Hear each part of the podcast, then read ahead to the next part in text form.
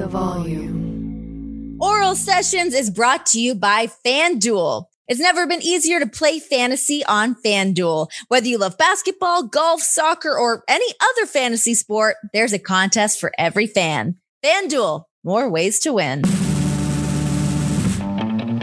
Hey guys, welcome to Oral Sessions. I am Renee Paquette. Thank you for coming to hang out yet again, week in, week out, cranking out the episodes. Have you guys noticed that we've actually added another episode during the week that's like a best of? A little hot take on all the action. I mean, we're cranking out all these killer interviews. So we're kind of taking the highlights, mashing them together, and dropping new episodes on your asses on Saturdays. Um, so you guys can get more ears on the condensed versions if you like a little a little mishmash. Um, so today on Oral Sessions, I am joined by none other than Paul Bissonnette. We've deviated outside of the wrestling world, outside of the fight world, kind of. I mean, he is a fourth line bruiser, formerly known as, anyways. Um, but Paul Bissonnette, he's one of the hosts on Spittin' Chiclets on Barstool. Uh, it's him, Ryan Whitney. These two break down all the things going on in the world of hockey from a perspective that makes hockey fun to listen to as a huge hockey fan growing up in Canada and appreciating the intricacies of this fine sport, I feel like it can often be viewed as just being a little bit boring and dull. And these guys don't get to have big personalities and blah, blah, blah. But then you've got a guy like Paul Bissonnette who has just made the most of what he's been given. I mean, tapping into the media world, being a part of Spit and Chiclets to what these guys have been able to do. I mean, it is the most listened to hockey podcast in the world. They have an insane fan base. They get an insane amount of downloads and listens every single week. So kudos to these guys. I mean, they have created their own little hockey media empire and a booze empire. I feel like I could learn a lot from these guys. I want my own booze brand. Come on. And there's just kind of haphazardly happened. They they fell into it. The story is all in there about creating Pink Whitney. If you guys have have had this to like pink lemonade vodka, it's amazing. But anyways, you guys are going to really love this conversation. Paul was great. I mean, he's such a big personality. We talk about his life in Phoenix. We talk about his life on the ice, off the ice, things that he's up to, some of the social anxieties that he's dealt with throughout his career, what it's like being the guy that's relied upon to go and punch dudes in the face on the ice. That can start to have a, a tall order on somebody, a lot of pressure. We cover a ton of things. He was really open, just a lot of fun to hang out with. I think you guys are going to really like this and make sure to check out all things Paul Bissonnette. He's a hell of a dude. Let's get into it. And Here he is, Paul Bissonnette on Oral Sessions.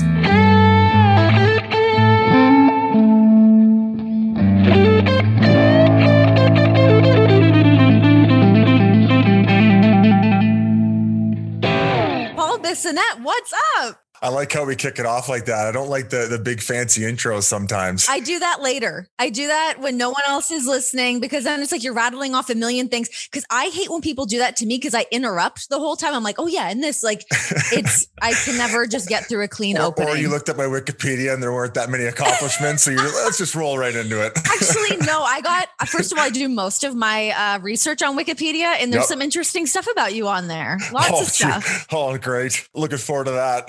Uh, here's the, my biggest uh, note right off the top, though. This um, Hudson Bay Company blanket behind you, Canada represent. Yeah, that was actually a gift from Erika Nardini. She Oh, sent nice. me. Yeah, that was a Christmas gift. She's been awesome. I mean, of course, an incredible CEO and uh, just an unbelievable person and an insane motor. Every day she's waking up doing a million things and and, and growing Barstool to the size it is now, and uh, just an amazing person. You can tell that she's just such a no bullshit kind of chick, which I appreciate. And just like everything she, you know, that she's doing for for hockey and women's hockey in particular. We'll get into all that stuff. But yeah, she seems cool as all hell. Big fan. and she's very thoughtful in her gift giving as well. And she, I just had my birthday uh, last week, and she sent a couple nice bottles of wine over too. So she's, uh, yeah, this she likes uh, she likes to shower us with gifts. This is awesome. Those are the friends to have. None of my friends do that shit. What the hell? No one gives I'm- me anything. Yeah, I just uh, I have a hard time remembering people's birthdays. If it wasn't for social media, I would have no clue. 100%. Um, okay, so yeah, it was just your birthday. Happy birthday. What are you, 36? Thirty six years old. Yeah, still trying to figure this thing out. what did you do for your birthday? Nothing. I got a lot of my partying and, and uh, craziness in life out of the way early on. And uh, we just had a big road trip as far as spit and chiclets in order to bank interviews and, and, uh, and some, some content, which is kind of a, a, new word in the world that's been popping up a lot. Um, and I got home and I just got to relax with my girlfriend and my dog. So it's it's been kind of a yin and yang type of life so far, where I got all the partying out of the front end, and now I'm going to get all the work and and relaxing done on the back end. That's the way to do it, though. I feel like you've kind of mastered that craft of like you know being on the road, playing hockey, to then like the career that you're settling into now. I mean, you're really managing it quite well. I mean, really obviously better, no offense to anybody else, but like way better than any other NHL player, like crushing it. Yeah, I just, like I said, I'm just trying to trying to find a way to to grow up here. I'm 36 years old, and uh, and now that that the podcast has taken on a mind of its own, it's just I've kind of adapted this responsibility. But it, but it's been fun, you know. It's it's it's fun to put a lot of time and energy to something and, and see the rewards and benefits from it and it's opened up so many fun doors where I've got to experience all these amazing things. And and I would credit that to hockey as well. Like I don't think I've ever been over to Europe unless it was to play hockey in either some tournament or at the NHL Premier Games. And and you know I'm I'm very grateful being from a small town in, in Canada and getting to live out my dream playing in the National Hockey League. And then of course uh, what's happened post career as well. Well, I mean, you say very lucky to be, you know, you grew up in Welland, Ontario. Shout out to Welland. I grew up in Ajax, Ontario. Ajax, okay, there you go. But I feel like growing up, we all knew someone that made it to the show. We all know an NHL player. I mean, that is like the stereotypical Canadian thing of like, oh, I know so and so, or this person's playing in the OHL or the ECHL. Like we, it's it's amazing. Yeah, pretty standard, especially in, in Ontario, right? I, I, believe there's what 5,000 rinks in North America. A thousand of them are in Ontario, but uh, as far probably probably 20 in Ajax. Uh, Welland's Honestly. got the, the, main arena and the youth arena. Although um, I mentioned, I always say I'm fortunate and lucky during the period of time where I was coming up in, in my minor hockey league career. We had such unbelievable coaches every, and you know how you change coaches every year or two years, right? We had a coach, Mark LaRose, uh, lawyer. He passed away recently. God rest his soul. He would pay money out of his own pocket to rent us ice or line up exhibition games against teams in Buffalo so we could continually develop our skills. And during this period of time, there was a window of about five years. We had seven NHLers.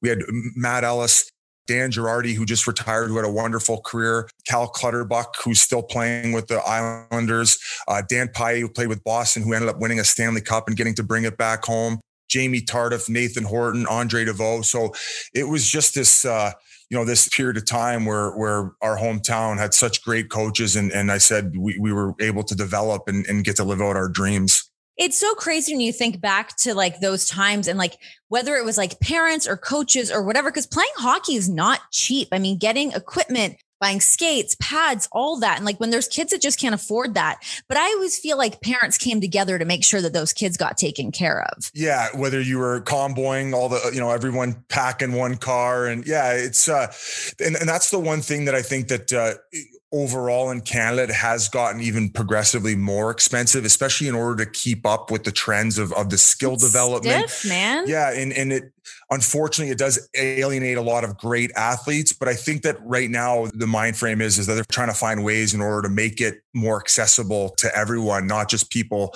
you know, who have parents who have enough money in order to see them be successful at that sport. The next time you're watching basketball, I've got the perfect way for you to get in on the action for free. I'm talking about NBA in play. It's absolutely free to play on the FanDuel app and features all the fun of live betting. NBA in play turns every quarter of every game into a free contest where you can win real cash prizes. So while you're watching the game, all you have to do is predict the outcome of plays and game props before they happen to claim your share of the prize pool. Best of all, a new contest starts every quarter of every game, giving you even more ways to win. FanDuel is the exclusive home for NBA in play, so the action's always available right at your fingertips on the FanDuel app. The app is so easy to use and it takes less than two minutes to sign up. And it doesn't matter where you live or where you're traveling to because NBA in play is available in every state. Don't miss your shot. Get in the game and download the FanDuel app to start playing NBA in play today. Okay, so very important question to you. How many ringette games have you been to? I don't think I've ever been to one. What? Yeah, no, I never. I've never curled either. and they have a curling club right next to the main arena in Welland as well. So yeah, for all the Canadians out there, they're probably shaking their heads who are listening to this, being like, "This guy, this guy isn't actually Canadian." Well, that one hurts my soul because I'm constantly, I played ringette growing up and nobody knows what the fuck I'm talking about ever. They're like, what? It's like field hockey. I'm like, no, it's still on ice. It's a blue ring. Nobody ever knows. And unfortunately, you just didn't back me up on it. So that sucks. Do you think that if women's hockey would have been as popular as now, because it's continuing to grow, it's it's you know it's taking on a mind of its own, which is great to see. Do you think that you would have ended up playing women's hockey if that was the case, or did you actually enjoy ringette more? I enjoyed ringette more, but it's because more of my girlfriends were playing it at the time. So I started playing hockey as an adult. Like once I hit like 18, 19, I was like, my ringette career is winding down. I'm like, well, I might as well go play in like some women's leagues because there wasn't a ton of women's leagues to play at the level that I was playing at. So I was like, well, I'll go play hockey because I can't stick handle for shit. hey, me neither. Maybe I should have played ringette. Damn it, I missed it. out. yeah, it could have been for you. Um, okay, enough about Ring ringette. Okay, so getting into commentary for you. Once you joined doing commentary, what was that whole thing like for you? I mean, to jump in and do color commentary is no easy feat. No. By any stretch. I mean, whether you're a talker or not, it's hard as shit. Yeah, you, I mean, you got definitely got to find your cadence and, and when you can hop in or not. I started out on radio with the Coyotes. And I was also doing television on the broadcast as well, like the pre and post game, which helped me warm me up to get me more comfortable to get my reps in. But given the fact that while I was playing, I started Twitter and social media and it had opened up all these social media platform and doors, I did become more comfortable at speaking publicly and, and in front of a camera. Although, as you said, there I did have my early struggles as to you know what should be said, preparation, when I should be hopping in. Fortunately for me, I had a, a great play by play announcer and Bob Heethuis, who took me under his wing with the Coyotes and just made me feel very comfortable in that role. One tough thing about when I first started with the Coyotes, though, that first year I hopped into the booth, I don't think we won a game in our first 20 games. You run out of shit to say at that point. Well, that and, and I, am a former player who I play with the Coyotes and I've played with half the guys on the team. And the last thing I want to do is be critical. And I'll never forget, finally, we were headed to get our first win. It was in Philadelphia. We were up 2 nothing. Well, they pulled a goalie with about a minute and a half, two minutes left, and they get one. And so it's like, okay, that's all right. We're good here. You know, we'll, we'll settle down, maybe call a timeout. Well, sure enough, they end up tying it up. And I just completely froze on the call where I was so devastated and I didn't want to be negative. And, and I, I looked at him and I, as a heater, I, I don't even really know what to say right now. And, and then he took over the call and, and, you know, finally we ended up winning in overtime. Thank God. And that was like the first game we'd won. But uh, I really struggled with the aspect of trying to keep my credibility, but yet not being too critical of the guys. Cause I, I was still like going out to eat with some of them uh, and, and, and you know there there was finding that balance but other than that and and finding my cadence you know it, it took a little bit of time but finally i warmed up and and i became more comfortable at it that was always a thing. So I did commentary for WWE on Monday Night Raw, and same thing. It's like you're friends with all these people, and you want, yeah, it's like that fine line of credibility. So you know what you're talking about. So you don't get roasted by everybody that's watching the broadcast and all that, but not having your friends fucking hate you by the end of it. And exactly that is that you might say something and it might be interpreted by them the wrong way. And you know how hard it could yes. be, you know, being under the radar all the time. And all of a sudden you might say something that might trigger someone and they might be upset in a corner. Next thing you know, you, you know, you have a bit of a, a riff going on. And, you know, I'm a pretty sensitive guy. And I'd imagine given the fact that you gave it thought, yeah. you're probably a sensitive person as well, too. And that's like the last thing that I'd want to do. Even, even in some cases as well on our podcast, I swear a lot and that I'm just i am a small town Canadian guy that um um f this off. I, yeah, yeah. can, can, you swear on this podcast all the time? Too much. That was another problem early on too. I tried to tone it back, but all of a sudden you go from from the podcast to this corporate brand where I all of a sudden have to throw the filter in. And there's been cases too where it's messed with me to a point where Todd Walsh, who does the pregame, has thrown it over. And I'm so worried about saying the wrong thing. I'm like, Todd, I completely forgot what I was going to say there and have to throw it right back over to him. So similar to the play by play guy in the radio booth, but I definitely had my struggles early on for sure.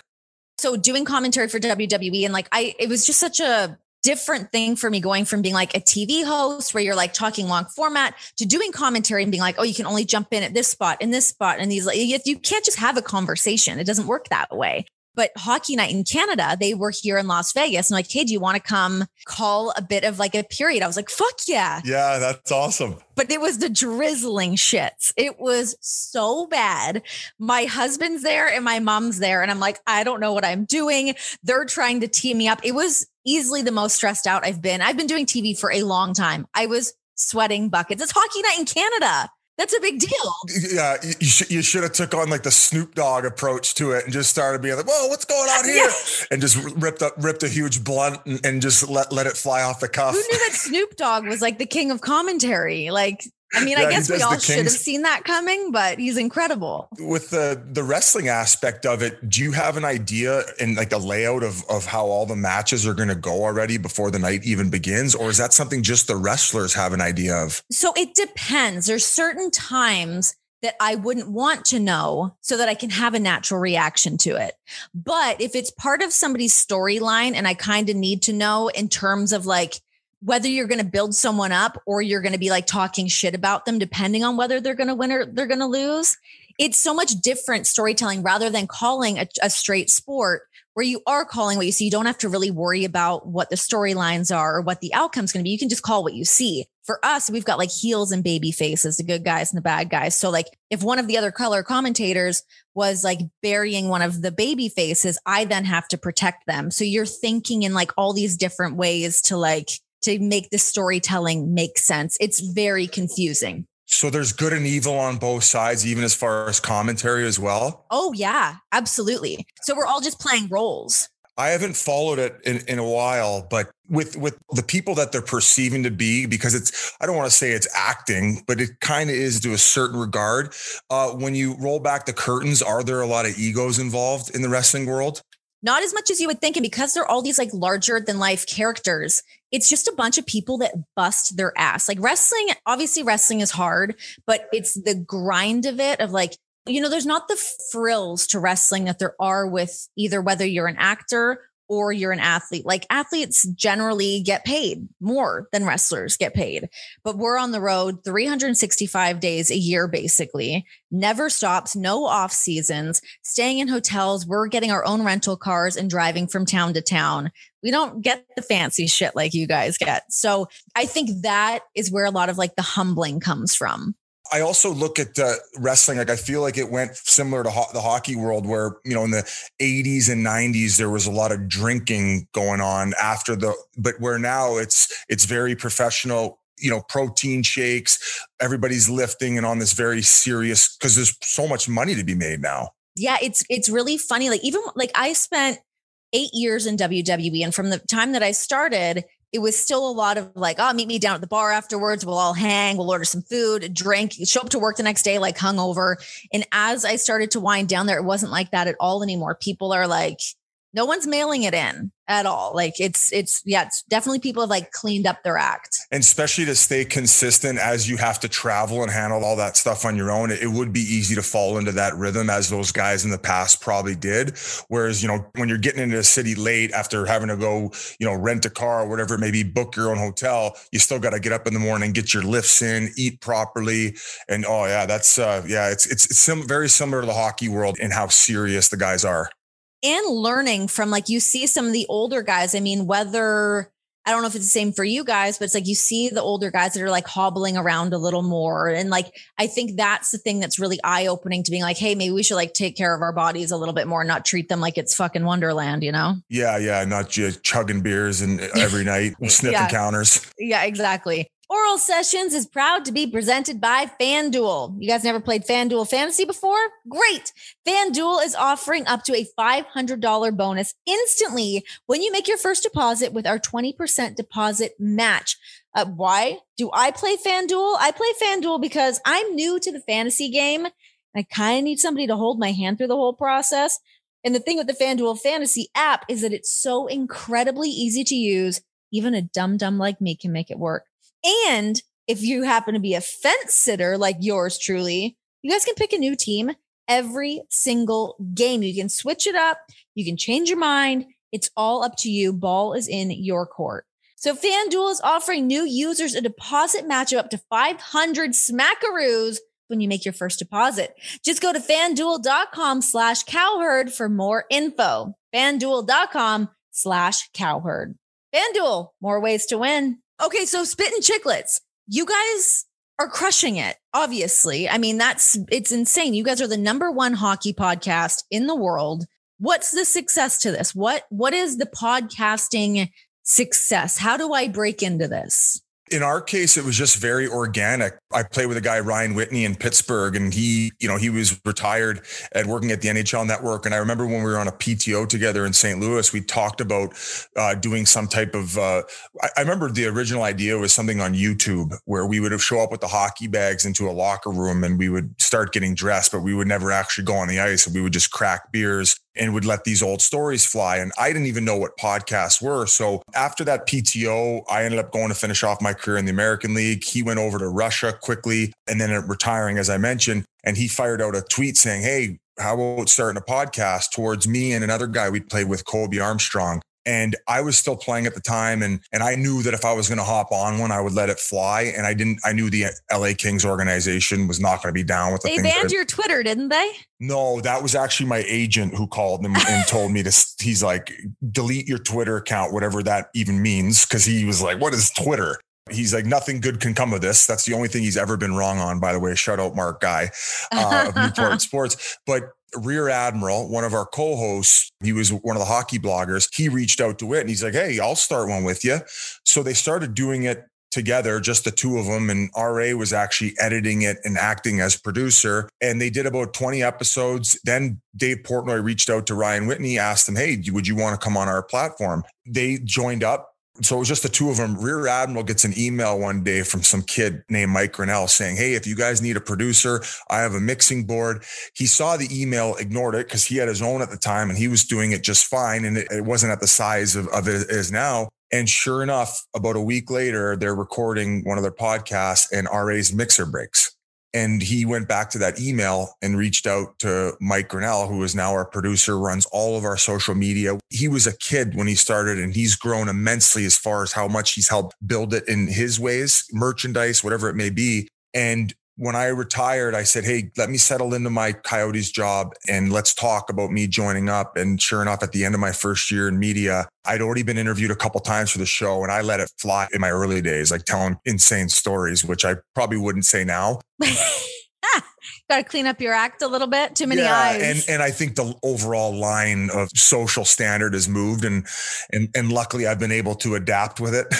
Um, I'm, I'm flirting it. I mean, they're still trying to, you know, they're trying to cancel me, but I'm, I'm flirting it. Yeah, you got to hold on strong. I actually remember. You probably don't remember this, but we met back in probably like 2000 nine or 10 when I was working for the score and we were doing Gillette drafted and you came oh, in. That's right. yeah. Yeah. I mean, it was, it was, a long time ago. There was another uh, wrestling uh, girl and she moved Jackie. on. Ja- Jackie Redmond. I was drawing a blank there who's moved she's on. The best. She's awesome. And she's, you know, same great motor, works extremely hard. And I remember interviewing with her as well. And then just to finalize it, it went from, you know, around 40, 50,000 downloads an episode to now between YouTube and, and our podcast platforms, about 600 100,000 downloads per episode. So it just took on a mind of its own. And, and the whole basis is just opening up all hockey fans to the old school stories and, and getting great one on one interactions with these amazing personalities and, and, and, characters of the game. So it's, I'm, I'm extremely grateful and, and it's been a fun ride. And we also do a ton of video stuff as well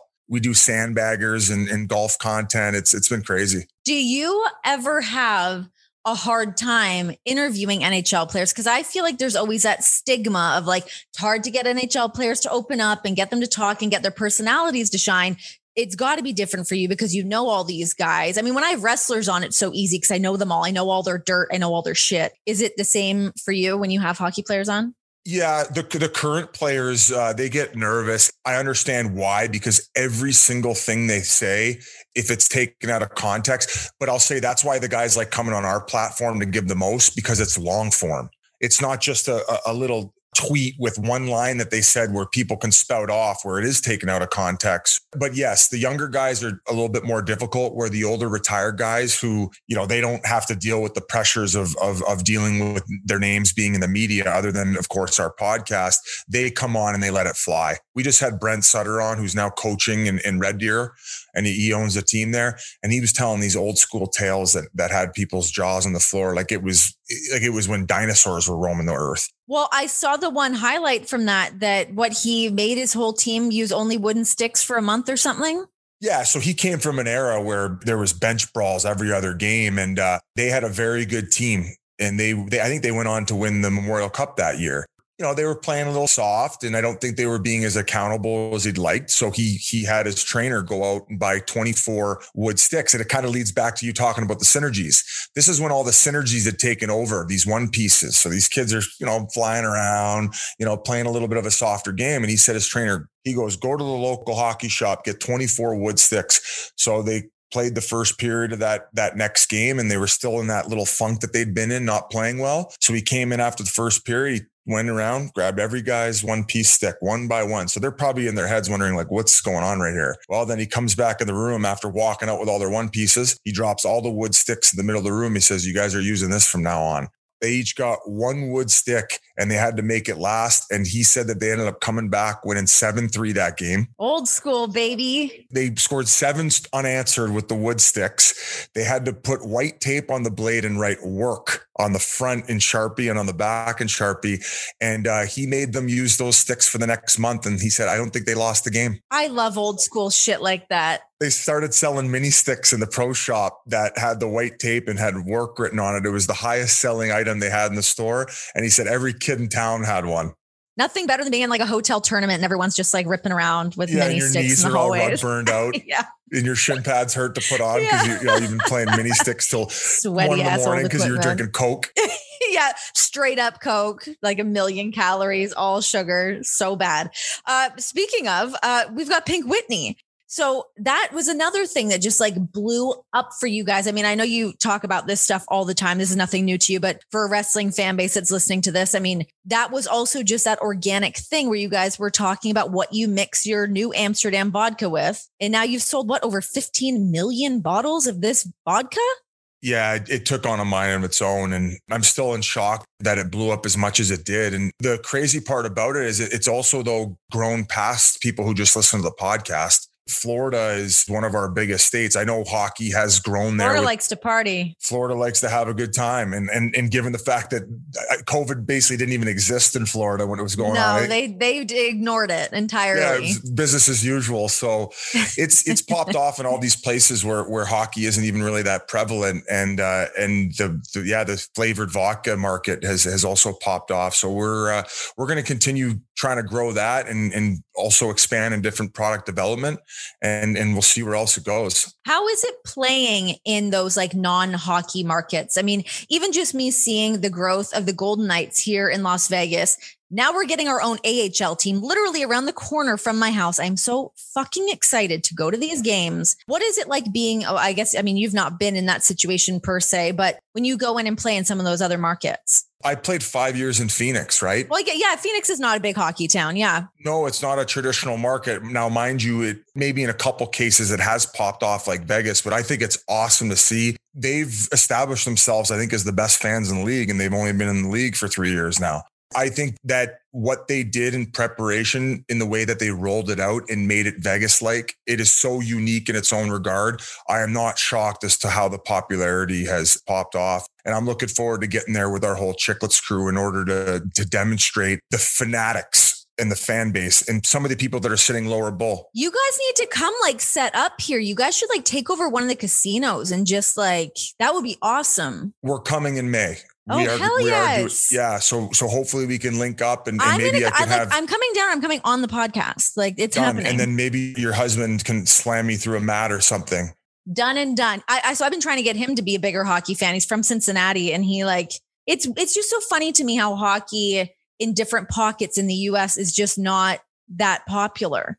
Like I don't understand what, but but at the same time, as soon as you get someone to come to a hockey game that's not been there, like oh, this is my favorite sport to see live every That's time. That's the key. That's the key is getting them in the building. Yeah. If anybody had not been a hockey fan and went and witnessed a game in that first year the Golden Knights were there, they were begging somebody to buy season tickets. Yeah. It is the best atmosphere in town. I'm so pissed I did not buy those season tickets. I was like saying literally last night because like growing up in Ontario, you cannot get season tickets to the Leafs. You have to be grandfathered into that. There's no other way to get them. So when it was available here, I was like, damn, we should have jumped on that. We did not. But now I feel like we got to jump on the AHL ones just for shits, right? Oh, it, uh, it's definitely going to trickle down at the amount of people that probably can't get the seasons for the Golden Knights. But as far as Toronto's concerned, you basically have to give up your first newborn. I'm ready. oh, so that's why that's why you got one coming. So you get a few few lower bowl My seats. at- at- bartering chip. yeah, yeah, exactly. That it's it's hard in Toronto too because you got all the suits in the lower bowl who are still you know doing key bumps and, and enjoying their cocktails halfway through the period, and that's why it's you know half empty sometimes. Key bumps. Uh, what is your favorite town to go play hockey in? I would say, as far as road trips were concerned, when I was playing with the Coyotes, I always loved going to Nashville. Hell yes. I was hoping that's what you were going to say. I could feel that's what you were going to say. Yeah, they they have a, another wild, unique fan base. Hockey is completely grown in a non-traditional market, and it was always the the town where you would get all the guys out together, especially the divide between the younger guys and older guys. When I when I came in with the Coyotes, we had a, a group of younger guys where we would go to clubs and we would do, you know, go where the young girls were you know, they were all married and they weren't interested in that. But going to these pubs or bars that had the live music, it was that was their type of atmosphere where I also enjoyed it. And it was fun interacting with these these teammates that you wouldn't get to see in those types of settings usually. We did a rookie party there one time. We would usually try to do a team dinner every time we went there. And Shane Doan was our captain. He's from uh, you know Western Canada out in Alberta, and he's a big you know Western and, and, country fan. He never drank, but when we went there, he'd usually have a few pops and, and enjoy himself. So it was good seeing the whole crew. Let it rip a little bit. Yeah, I always feel like that seems like getting drafted to the Predators would be the way to go. You got to have your fingers crossed to end up in a town like that. And also, not only are you getting an unbelievable fan base, but you could go out in the community and you're not getting mobbed like you would in Toronto or, or uh, really anywhere in Canada. So you have the great following, yet you have your privacy away from the rink. And it's funny, one time we went there and we were out partying, and it might have even been our rookie party. We ended up seeing Tom Green. Hell yes. We became buddies, and, and every time he was in Phoenix doing live shows for co- his comedy tour, we would go. And he he came over to a few after parties we had at uh, Wayne Gretzky's house one time. He was playing the so it was cool meeting him. That was one of the the coolest parts. I have a lot of follow ups to this whole story. Hopefully, I could put you guys in touch and you can get him on. He was an incredible interview don't know if I've mentioned it on the show or not before. I think maybe I have, but um, one of my early acting gigs, I'll put that in air quotes, acting gigs, um, was being in a Tom Green music video. Which one? It's called Teachers Suck, and I was um, one of the bitches in Autumn Leaves. you were you were uh, like a like a video vixen before video yes, vixens. Yes. Oh my god. Yes i was a video vixen. I like had to jump up from behind this desk in like a bikini and like it's like slow mo like uh, you know what? If, if my team could put that up right now while my pregnant ass is sitting here that would be a great time to plug that just to make me feel good about my glory days. Um, but anyways, Tom Green's amazing. What is hanging out at Wayne Gretzky's house like? His sons were going to ASU at the time, and he was coaching here. The year that he didn't come back was my first year, and we had Dave Tippett as a coach. But the I believe the housing market had taken a pretty big hit here, so he wasn't going to sell his place. So one of my good friends now, Joey Superstein, was living with the Gretzky boys as they were going to ASU. So they had this mansion and they were throwing parties every weekend. So given the lifestyle I was living back then, you know, I was right in the mix with that. So we we were having a blast. And as I mentioned, Tom Green was doing a live comedy show here. He invited us to it. We went out with a bunch of teammates and then went out afterward. And then when he was done his second show, ended up coming to the to the after hours party, busted out the acoustic guitar. I think he he played some of his classic like I should have been there. I could have jumped in. Yeah. Unleash the fury. You know those hot takes you post on social media? Well, now you can win up to $5,000 when you put those takes to the test on FanDuel. It's a new game called Over Under, and it's absolutely free to play on FanDuel. So here's how it works FanDuel will set lines on things like total points or three pointers made during every NBA on TNT broadcast. All you have to do is pick over or under for every prop. Your picks could win you a share of $5,000 during every contest. FanDuel is the exclusive home for over under, and it's available in all 50 states. You can play from anywhere. All you have to do is go to fanduel.com slash over under and sign up now. If you've not done so already, please just do it. You're going to love it. Just create a new FanDuel account. And if you don't already have one, it takes less than two minutes to sign up. Then you put your takes to the test during every NBA on TNT broadcast at fanduel.com slash over under. They could be worth up to 5,000 bucks. Do it. Age and location restrictions apply. See fanduel.com for terms and conditions. What happens at a rookie party? The rookie parties is, is a cool dynamic. And I was fortunate where we would get capped at five grand per rookie. And I think we had five rookies that year where you pay for the vets. You go to a very nice meal that usually the leadership group uh, lines up. They tend to beat up the credit cards. They'll make sure they get the fancy wine list and you're drinking Opus One. And sometimes they'll even stretch it out and go get a Screaming Eagle they made me do a Texas prairie fire, I believe they called the shot. So it was Louis the 13th, which is I think 100 bucks a shot, and they put Tabasco sauce in it. So I had to, I had to chug that down.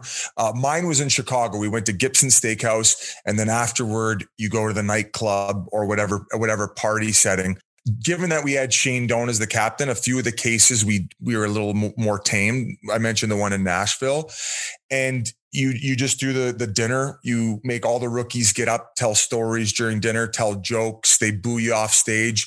In some cases, they even make rookies dress up. We never had to dress up, but it's just a great night to go enjoy with the boys midway through the season to blow a little steam off. You share some laughs. You talk about it the next day at the rink while you're getting bag skated, sweating out all the booze and, and whatever else you consumed. The tough part is, is in some cases there's only one rookie. I've heard stories of uh, guys getting a bill racked up to about 30 grand where they on one dinner or is that like the club too? Dinner and club where they go a little well bit, if you're drinking that opus and the screaming eagle that's going to add up real yeah, quick. and then you go pop bottles at a club. It's it, it, gets a little bit ridiculous sometimes and, and i i would never if i was a leader of, of a team make a guy spend probably more than five grand. Yeah that's yeah i mean that's gonna hit you hard. Unless they have a very promising career ahead of them but otherwise, this is probably because it was Ray Bourque's kid, and they knew that they, he has a pretty good trust fund coming towards him, given his old man made quite a bit. But uh, the son, Chris Bourque, I want to say he got called up to Washington. But the worst part about it, he got called up for a few games when they had it, and then he got sent down. So he lost money getting called up to the NHL that time. Poor guy. Damn. Well, I mean, that is like a way classier kind of rookie party. I was expecting it to be like, you always hear those like tales of like hockey parties, like when we're in like high school and stuff, and you're like, is that for real? Is that true? yeah, where where you know the two way the two way rubbers coming out and the, uh, a few girls in the mix. Yeah. Oh my god! I'll, I'll, try to keep it classy, but yeah, that wasn't going on. I mean, you don't have to keep it classy here. I don't give a shit. But I mean, you hear those stories all the time of like, whoo. But you guys are doing it classy. I appreciate it. It sounds nice yeah, if you wanted to do that stuff, you had to go do it on your own, not with not on, under Shane Doan's umbrella. What are some of the uh, pressures that one feels being an enforcer in the NHL? Like that seems like a tall order to be like, hey, you got to go out and like punch someone in the face. That's your gig. Yeah, I had a hard time pregame napping, knowing games I was going to play, especially if I knew that the other team had a heavyweight in the lineup. It didn't come natural to me. So I think that over the years, it definitely took its toll mentally but I, I understood that with my skill level and and my ceiling as far as where it was that if I was going to play in the league that I had to adapt and and add that to my game and I was willing to do it and I don't think that there's a lot of guys out there who had I guess enough skill to make it to where adding that would have put them over the edge in order to solidify themselves to at least have somewhat of a decent career. And I was just willing to do that. I wanted to experience the NHL. I was actually a defenseman before I, I got to the NHL. I, I, you know, I, I played under 18 for Team Canada. I played um, in the OHL. All. Yeah, you were on that team with like a hell of a lineup too, huh? Unbelievable. What a what a time. God, I I miss like being able to watch those games so much more easily, like the World Juniors at like Christmas and all that. It's the best. But yeah, you guys had a stacked year. Yeah, so I I was unfortunately I didn't make the World Juniors, but uh, the under 18 team I played with, majority of those guys went on to help Canada win gold at the World Juniors. But uh, yeah, it just it wasn't in the cards. And you know, at a certain point, what happens is some guys get a little bit stubborn in what they think they are as a player, to where they keep getting traded around to where it's like, well, if you don't want to adapt and change some style of your play, the world class skill in the in the room for the in the top six, these guys are have so much God given talent and and they also have the work ethic and they have they have it all. And if you're unable to adapt and, and start working on these other skills, whether it be you become a good penalty killer and shot blocker and good on faceoffs or become very reliable defensively, if you want, if certain guys are going to stay stubborn and they didn't end up playing a game in the NHL, hey, all the power to them. I just knew that the writing was on the wall and that was pretty much the only way that I was going to get there. And yeah, it had its consequences, but you know, it's, it's all over now. And I'm, I'm grateful that I decided to do it. What do you mean of the consequences? I would say that at the age I was at, and given maybe the stresses of of and not really understanding it at the time it was more of a like yes i have to do this because i'm so hyper focused on wanting to get to the nhl um, just maybe because of the some a lot of the stress involved in it like abusing alcohol doing drugs getting sucked into this certain lifestyle that you know i look back on and i don't regret it I, it was more like my lifestyle was not being managed properly.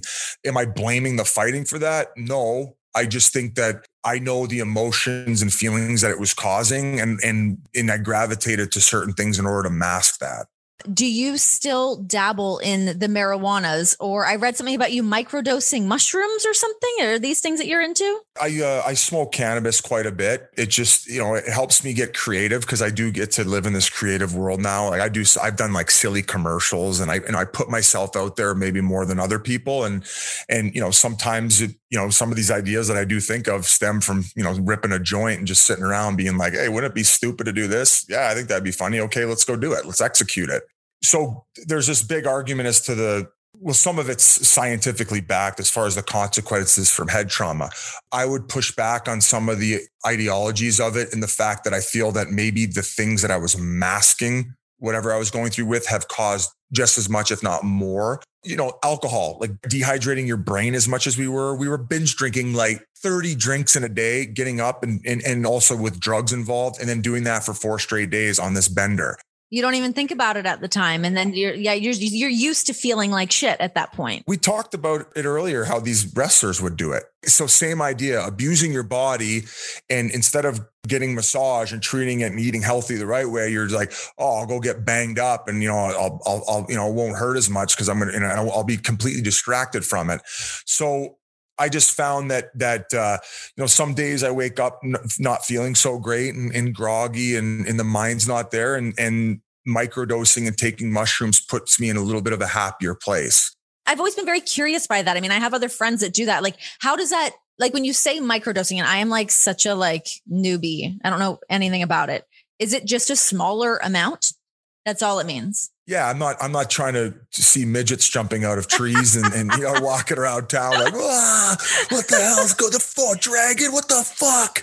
No, it's it's it's it's uh you get a sense of of being a little bit more happy. In my case, that's my experience with it, and that's what I tell anybody who I'll I'll describe you know what the feelings I, I had going into it what how it made me feel and, and that might vary. Some people hate it. They hate the way they feel when their body goes somewhere else or their mind goes somewhere else. But for me doing small amounts of it what's the saying nowadays? It's like i woke up and chose anger. I woke up and chose peace. I, I just tend to to be happier when i when i'm on it. Do you have like a social anxiety or anything like that that those kind of help you to open up and be a little more smoking weed helps me in public big time surprisingly. People expect a certain thing from you at this point as well. So that's got to be a lot of pressure. Yeah. The last thing I would want to do, and, and remember, like we got a podcast and, and maybe I'm a little bit more recognized in Canada now. Like I'm not like I'm not a celebrity by any means, but anytime somebody comes up, you want their experience to be as, as good as maybe they'd hoped going in. And sometimes maybe you're just, you know, you're, you're in your own head and you're, and you, and you're completely distracted by something that you're going through in your own personal life. And you maybe don't have that energy to give someone, but going into social settings, surprisingly, cannabis helps me. It just helps me be sillier and, and, and interact better with them. But yes, I do suffer from a bit of, of social anxiety. I think it's so bizarre because I just want to live on my podcast and, and tell all these like weird stories and do all this stuff. But I also just want to like walk around and like I'm a nobody we talked earlier about social media. You've had to like delete your Twitter account. You've done it multiple times. You've been very successful on social media. But I believe that there's some kind of story about playing in Winnipeg and some kind of tweeting about water or something. What happened? Of course. So when I originally told, when my agent told me to delete my Twitter account, he said nothing good could come of it. The team was getting emails from fans saying, Why are you censoring this guy? And they assumed that the team had me delete it. Well, they reached out and they're like, Are you telling people this? I said, No, my agent wanted me to do it. So finally, I ended up popping back on Twitter and Instagram. But with that, they said, We want to monitor it. I must have got called in five or six times by the general manager or the team PR guy being like, Hey, what's this? And in one of the cases, we got to Winnipeg and we were staying at the Fairmont and they had a, like an eight or nine dollar bottle of Fiji water in the room. And you know, it's like they're gouging you at that point. I know this thing didn't cost nine bucks. Come on. So I t- posted a picture of it on Instagram and I was like, I, I think I wrote, uh, fuck off, Fairmont. And I tagged Fairmont. so the next morning, all good, go to the rink, you know, big game tonight back in Winnipeg, because that's where the team ended up coming from. I get the word that I'm not playing, so I get skated afterward. But I do notice that I'm getting skated a little bit harder. And, and I did notice that the coach came out afterward to talk to our assistant, and that's why I got skated harder than normal. So after we got I got done my bag skate, the coach, the assistant goes, "Hey, Tip wants to see you." So right away, my heart goes from here to in my gut. So I get in the coach's office, and there's smoke coming out of his ears, and he goes, "Sit down." And he's like, "What the is this?" And I look at the monitor, and it's the bottle of Fiji, and he goes the Fairmont is threatening us to kick us out of the hotel on the day of the game because you're you're you're going at them online here. So not only am I a completely useless player, I'm not even playing in the game that day, and I'm jeopardizing my team getting a pregame nap day of the game because I wanted to spout off on social media the day before. F off with that expensive ass Fiji water. Give us a break. I'm a man of the people, and that's why I said it. Okay, Renee? You are the voice of the voiceless. But at the end of the day, I probably shouldn't have done it. And it was just another example of me uh, getting ahead of my skis in the social media world. I'll give you one other quick one. So I ended up going to Vegas for one of the All Star breaks. One of my teammates at the time, this is just past New Year, he'd sent me like a meme and it was happy new year and cocaine lines and and somebody snorting it and it was just like oh you know haha so I was running around Vegas, and this is, I think, in the midst of when all this Charlie Sheen stuff became a thing. And I had a Blackberry at the time, and I didn't lock my screen. And somehow it had opened up my Twitter and went to that picture, and it just kept reposting the picture. What? I get a phone call from our PR guy being like, like, what is going on? Obviously, I didn't mean to post it and would have never posted that. But fortunately enough, it had posted it so many times where everybody was like, oh, obviously he got hacked. Thank God. Ran with that ended up you know logging in deleting all the all the photos or whatever like because because at, at that point i was having a hard time deleting all the photos on my blackberry it wasn't deleting so i had to go to a computer at the hotel log in delete all that and and those were just the silly stupid things along the way that i find myself in, the, in these crazy situations but the needle has definitely moved and I've, I'm far more tame now on social media than I was before. Well, you're a businessman. You've got, you've got shit to do and you've got big companies that you're working with. So it all makes sense. Um, and one last question before I let you go. I've been kind of tipped off that you used to watch uh, old wrestling matches with Shane Doan and Keith Yandle. Was this like prepping for fights and all that?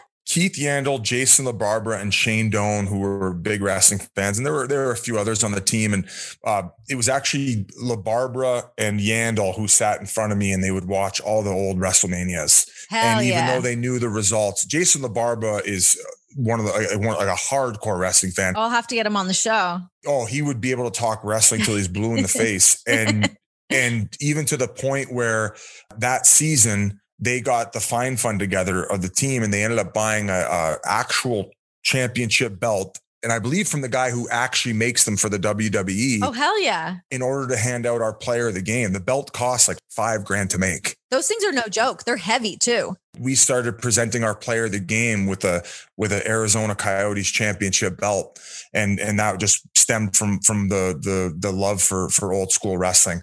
Now I paid attention to the Stone Cold era, to the Mankind era, of course, Undertaker, Ric Flair. I, I, I went to one wrestling event when I was playing in, in Wheeling, West Virginia, and Ric Flair was at it. And I think Tatanka even came out of retirement for that specific show. I love the the age of of the, the the Stone Cold Steve Austin. What was it called? The Attitude Era. The Attitude Era, yeah.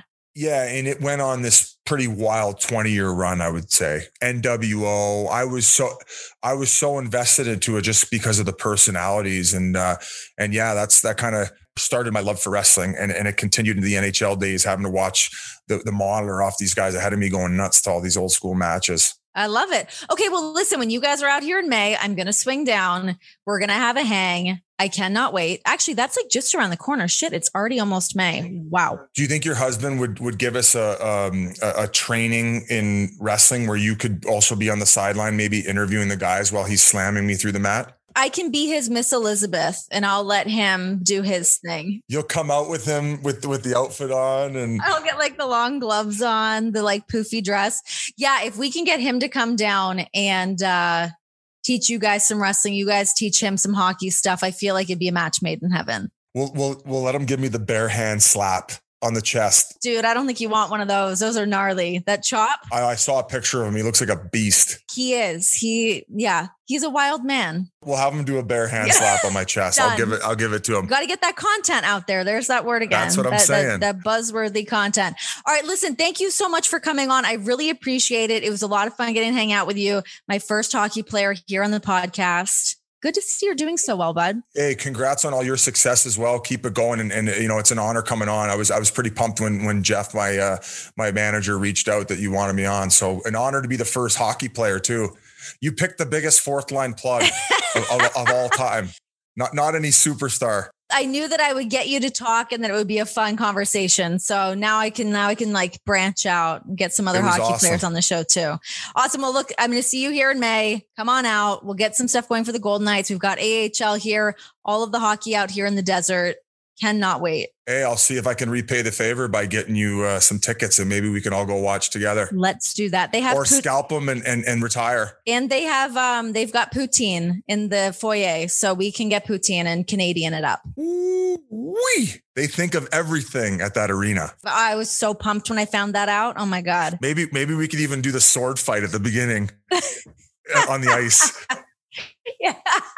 oh my God, that would be amazing. I would love that. Actually, one quick story. My husband and I, we did get to go out and they had us ride the Zamboni between periods. And we're like, oh my God, this will be so cool. I didn't realize how fucking long it was. Oh, it's a long ride. You're like not allowed to wave the towel. So I didn't know what to do. And I started waving it. They're like, stop waving the towel. Because if it goes under the Zamboni, it like jacks it up. It was a terrifying. ex- It, I felt like I your- was just your staring. adrenaline's so high, and then all of a sudden you're like, "Oh my god, I'm I'm going to be on this thing, and people are going to be staring at me for Staring another at, ten like, minutes." Because everyone goes up, for, like during the uh, intermission to go get their drinks. There's like nobody in the stands. I'm just like staring at empty seats, like a loser. They, oh they my god! playing all by myself. I don't want to be. embarrassing. Well, listen, Yes. thank you again for having me on, and uh, and and like I said, best of luck with everything, and I'm looking forward to getting slammed through the mat in May. Thanks, dude. Have a good one. Big thank you to Paul Bissonnette for hanging out with me on this episode. He's a fun dude. I want to hang out. Next time that they come through here, he said they're going to bring Spit and Chiclets here to Las Vegas. I want to go hang out. I want to be on their podcast. I want to talk a little puck with these guys. And I feel like I want to like learn from them. I feel like they've really navigated this world very impressively. So maybe they'll let me come and hang out. I don't know. Was it a real offer? Did it seem like it was a real offer? Was it empty? We'll find out. We'll see if he hits me up when they come through. I'll let you guys know. Fingers crossed. Tag him. Let him know. Make him invite me. Um, all right, you guys know what to do here. You can follow me on Instagram and Twitter at Renee Paquette. You can follow The Volume at The Volume Sports on Instagram and Twitter. We both have YouTube pages if you guys want to watch some of the content. You can see these actual interviews because we're on Zoom. That's the life that we're living in here. The Zoom hangs. Um, so you can find my YouTube just under my name, Renee Paquette, and same with uh, the volume. So you can give those follows, likes, subscribes, notifications on, all of those good things. Uh, and this has been another episode of Oral Sessions. See you guys next time.